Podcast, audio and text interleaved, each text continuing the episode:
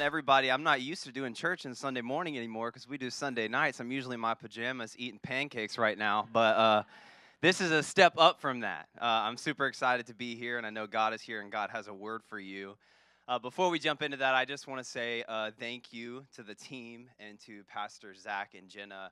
You guys have an incredible thing going here. Um, I know Zach says that he's the cow and everybody else is the horses, but the truth is to keep up with Zach is mission impossible. Um, on literally anything, not just in speed of running, but mental speed. Like it is impossible to keep up with Zach. They are uh, they are trailblazers. They are people who love Jesus, and it is incredible to see what God is doing in this in this community. Um, and through you guys, because it's not just them, but the people, the volunteers who have showed up to make these things happen.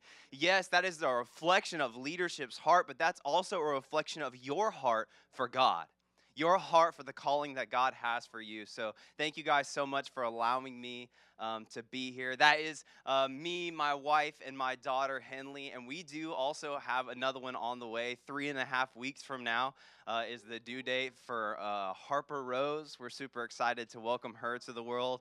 We also have two uh, four legged babies. We are those weirdos who call our dogs our babies, you know. So, if that means you need to leave now, that's fine. You lost your respect for me, whatever.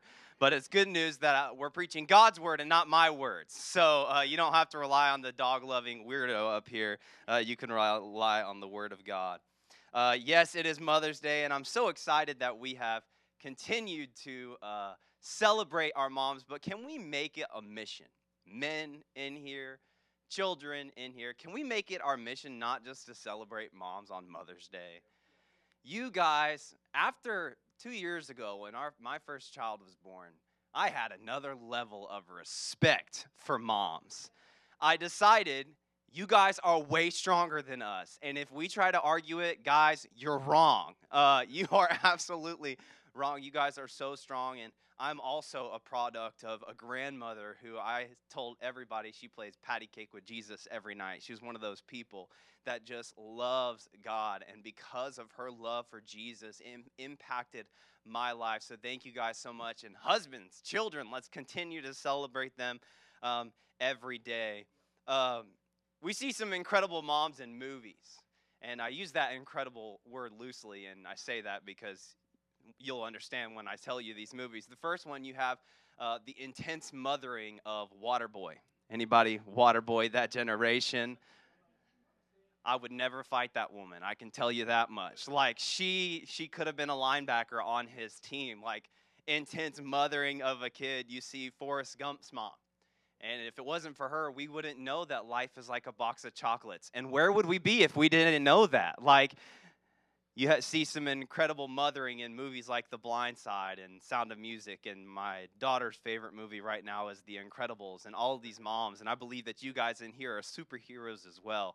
All of you have a couple goals in life. You have a couple things that you say to your kids, that you say to people, that it's your mission to teach them these few things. And that's what I want to walk through today. What would mama say? What would mama say? What would you say? And if you have your Bible, you can open up to John uh, chapter 19, and we're reading a very uh, important part of the scripture right before Jesus dies. He's hanging on the cross. He addresses his mother and he also addresses one of his disciples. So if you're with me in uh, John chapter 19, we're starting at verse 25 and it says this Now there stood by the cross of Jesus his mother and his mother's sister Mary, the wife of Clopas, and Mary Magdalene. When Jesus therefore saw his mother and the disciple whom he loved standing by, he said to his mother, Woman, behold your son. Then he said to the disciple, Behold your mother. And from that hour, the disciples, uh, the disciple took her to his home.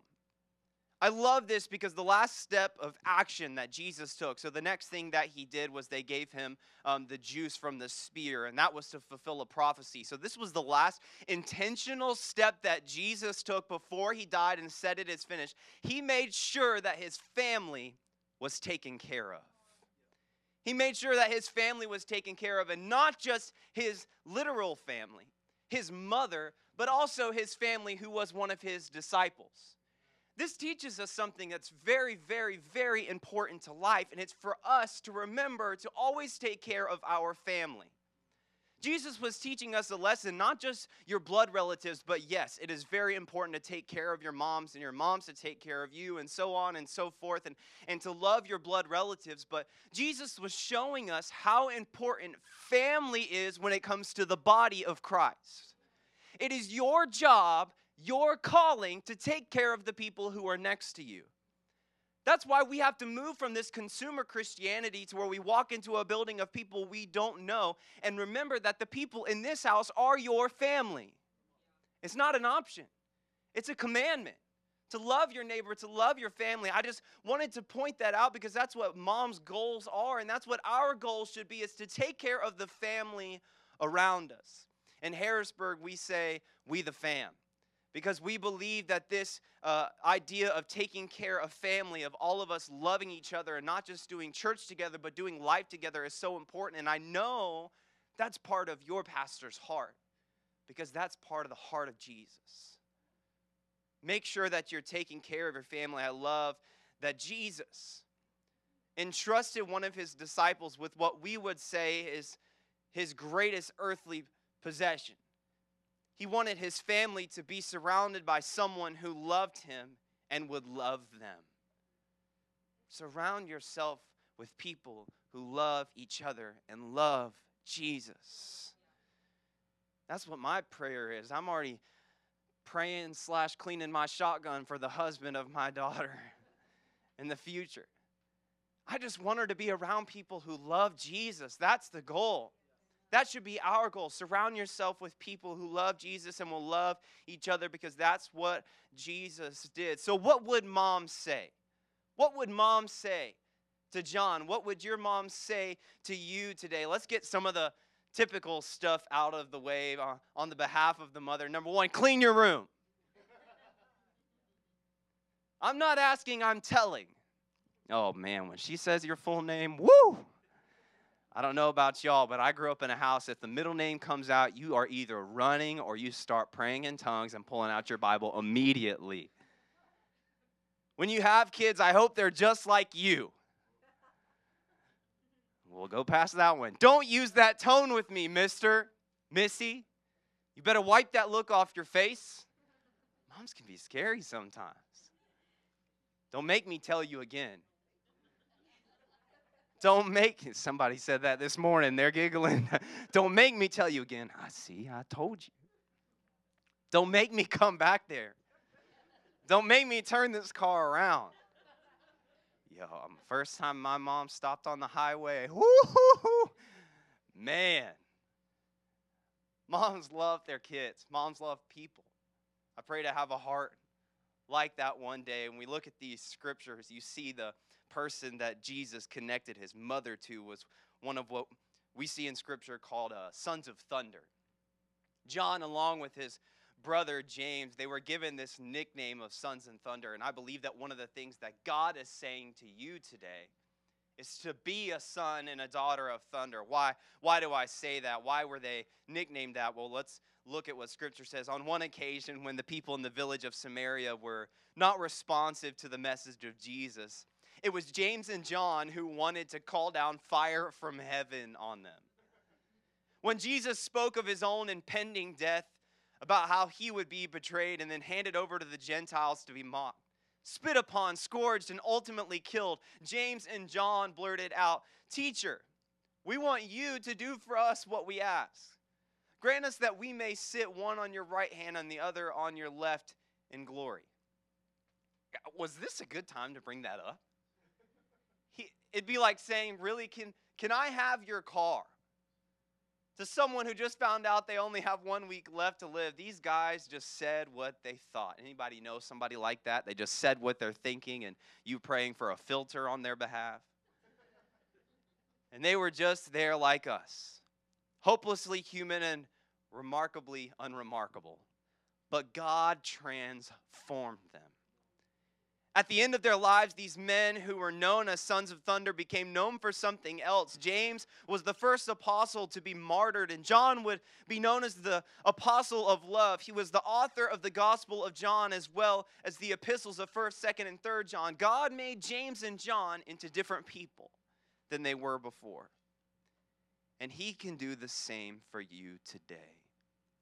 Be a son and daughter of thunder thunder happens when lightning occurs. And if you look at this picture of lightning, I'm not a scientist, but one thing I learned in school that I remember.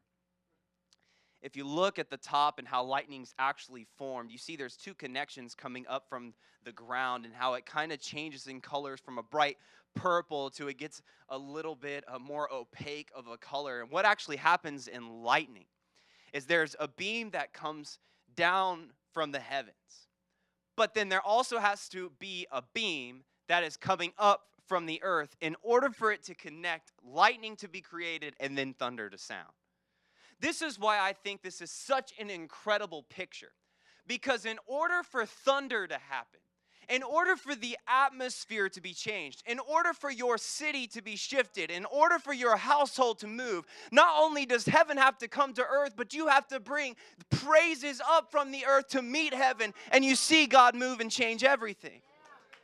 See, God's constantly sending that bolt down from heaven. He's constantly sending down His Spirit. He's constantly spinning down uh, provision. He's constantly sending down blessing. He's constantly doing the work that He's doing but He's waiting for you to lift up praise. He's waiting for you to lift up your voice in prayer because the moment that you call down heaven from earth, those things meet and everything shifts. That's what John and James did. They were professionals at creating thunder, professionals at watching the atmosphere of where they were shift. You have to do your part in order for this city to change. God's doing his part. He's constantly working. It's never about is God speaking, it's always about your proximity to Him if you can hear His voice. A couple months ago, my wife was screaming at me from the other side of the house Wesley! And I didn't even hear. Alexa was playing Frozen, the TV was playing Moana, the dogs were barking, Henley was screaming something, playing her guitar, I don't know. But there was so much going on that I couldn't hear her voice, and I kept yelling at her to scream louder. And no matter how loud she screamed, I couldn't hear her. The reason I didn't hear her wasn't because she wasn't talking loud enough, it's because my proximity to her wasn't close enough. And until I drew close, I didn't hear her voice. That's what doing your part looks like. It's drawing close to Jesus. It's falling in love with Jesus. That's what your mama would say. That's what Jesus says. It's fall in love with him. In this passage, you see the attribute of John as the disciple who, who uh, loved Jesus. John was the disciple whom loved Jesus because John loved Jesus. Everybody looks at this and says, Yeah, everybody loves Jesus. But he's the one person that he sits there and says, This guy loves Jesus. One of the words that the Lord brought to my spirit that I believe is convicting me and hopefully convicts some of us is that a lot of us have fallen in love with an outcome of a relationship with Jesus, but not Jesus himself. A lot of us have fallen in love with the idea that we get to spend eternity in heaven, so that's why we raised our hand in church when we were eight. But relationship never started. You can love Jesus, but you can also just love the idea of Jesus. You can love the byproducts that a relationship with God comes, and you hear that there's freedom. We've been talking about it all year. You hear that chains can't bind you. You hear that you're freedom from a destiny in hell. You're able to live in heaven with God. But can I tell you, that's not the same thing as loving Jesus. Do you love the outcome or do you love, love Jesus? Think about it like this Do you love your wife or your mom or your dad, whoever's closest to you? Or do you love what happens because of that relationship? See, I can love the pork chops and sweet potatoes my wife cooked up yesterday. I can love that she is always the happiest and most encouraging person in the room. I can love the outcome and the perks of a relationship with her, but that's not the same thing as loving her. That's not the same thing as when times get tough, I love to spend time with her and hold her hand as tight as I did the day that we got married. Do you love Jesus or do you love the byproducts of a relationship with Him? Are you spending time with Him in the good times and in the bad times? Do you love Him so much that all you want to do is be around Him? When you show up on Sunday or you spend time in His presence, and can I tell you something, guys? The presence of God is here. Do you cling to it like it's something you never want to let go of, or are you thinking about what's coming after this service? Do you cling to the word like it's the thing that brings you life, or is it something that you go to for the cheat codes to life? Do you cling to the Father? Do you truly love, love Jesus? Because on Judgment Day, He's not going to say, Do you know John 3.16? Do you have Philippians 4.13 tattooed on your chest and you've got the Christian lingo down? Did you attend church on a weekly basis? Did you give? Did you tithe? Did you serve? He's not going to ask you about all these things. It's, do you know me? Do I know you? Not do you know about me? Do you know me? Do you love Jesus? Because that's what your mama would say, man. That's the, that's the number one thing. Love Jesus. Love Jesus. Fall in love with Jesus and don't ever quit. Verse 26 When Jesus therefore saw his mother and the disciple whom he loved standing by. You see an elimination of an amount of people as Jesus is walking through this process all the way to the cross. First, there's 70 by him. Then he's got his 12 disciples. Then he's got three. And then there was only one. Only John followed Jesus all the way to the cross. Let me answer the question for you if you truly love Jesus. Are you willing to go with him where uh, no other people will go? Are you willing to stand up for truth when truth isn't the popular topic?